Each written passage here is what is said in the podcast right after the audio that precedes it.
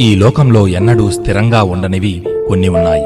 ఏనుగు చెవులు రావి ఆకులు సముద్రపు అలలు అలాంటివే. వాటన్నింటినీ మించి అస్థిరమైనది ధనం. డబ్బు అంతటి నిలకడలేనిది మరొకటి లేదు. సంపదకు ప్రతీక లక్ష్మి.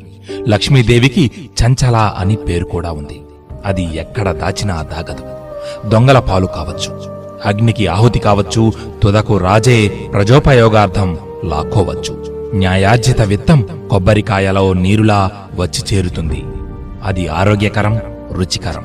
అధర్మ సంపాదన ఓటికుండలో నీరు వంటిది. అది ఏనాటికైనా నేలపాలు కాక తప్పదు. వామనావతార ఘట్టంలో బలిచక్రవర్తి ఏం చెప్పాడు? కారే రాజులు రాజ్యముల్ కలుగవే. వాళ్ళంతా సిరి మూటగట్టుకుని పోగలిగారా? ఈ భూమి మీద వాళ్ళ పేరైనా మిగిలి ఉందా? కాని మహా త్యాగమూర్తులైన శిబి చక్రవర్తి వంటి వారిని మాత్రం మర్చిపోలేదు గదా అని గురువుకే హితోపదేశం గావించాడు. నువ్వు తిన్నది నేలపాలు ఇతరులకు పెట్టింది నీపాలు అని లోకోక్తి లక్షాధికారైన లవణ మన్నమే గాని మెరుగు బంగారము మెంగబోడు ఒకరికి ఇవ్వకుండా తాను అనుభవించకుండా ఉంటే అది తుదకు దొంగల పాలే. పాత్రత నెరిగి దానం చెయ్యాలి అపాత్ర దానం అపాయకరం. అసలు దానం పుచ్చుకోవడాన్నే తప్పుబడతాయి ధర్మశాస్త్రాలు. అపరిగ్రహణం అనేది ఒక ఉత్తమ వ్రతం. ఎవరినీ యాచించి ధనం తీసుకోకపోవడమే ఈ వ్రత లక్షణం.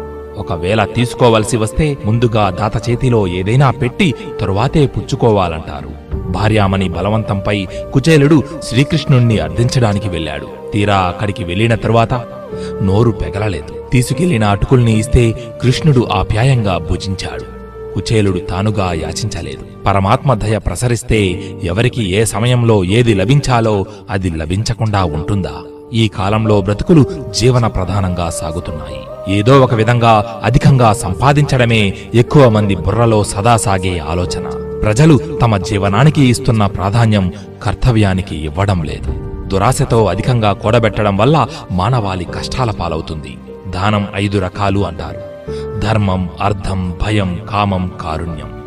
వీటి వల్ల దాతకు ఇహలోకంలో కీర్తి పరలోకంలో ఉత్తమగతి కలుగుతాయి. అసూయ లేకుండా ఇస్తే అది ధర్మదానం. యాచకులు ప్రశంసిస్తూ ఉండగా ఇస్తే అర్ధదానం. దానం ఇవ్వకపోతే ఏం చేస్తారో అనే భయంతో ఇచ్చేది భయదానం. ఇష్టమైన వ్యక్తికి ఇస్తే కామదానం. పేదవాడికి జాలితో ఇస్తే కారుణ్యదానం. వీటిలో ఏ రకమైన దానమైనా అది పుణ్యాన్ని కీర్తిని ప్రసాదించేదే. ధర్మరాజు ఒకసారి భీష్ముణ్ణి దానంతో తపస్సుతో స్వర్గానికి వెళ్ళవచ్చు కదా?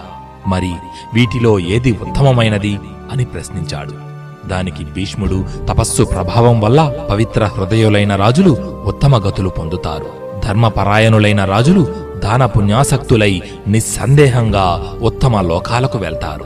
మార్గాలు వేరైనా ఫలితం ఒక్కటే. అయితే ఈ రెండో మార్గంలో వెళ్ళాలంటే ధనం పుష్కలంగా ఉండాలి అని ప్రబోధించాడు. సర్వే జన సుఖినో భవంతు.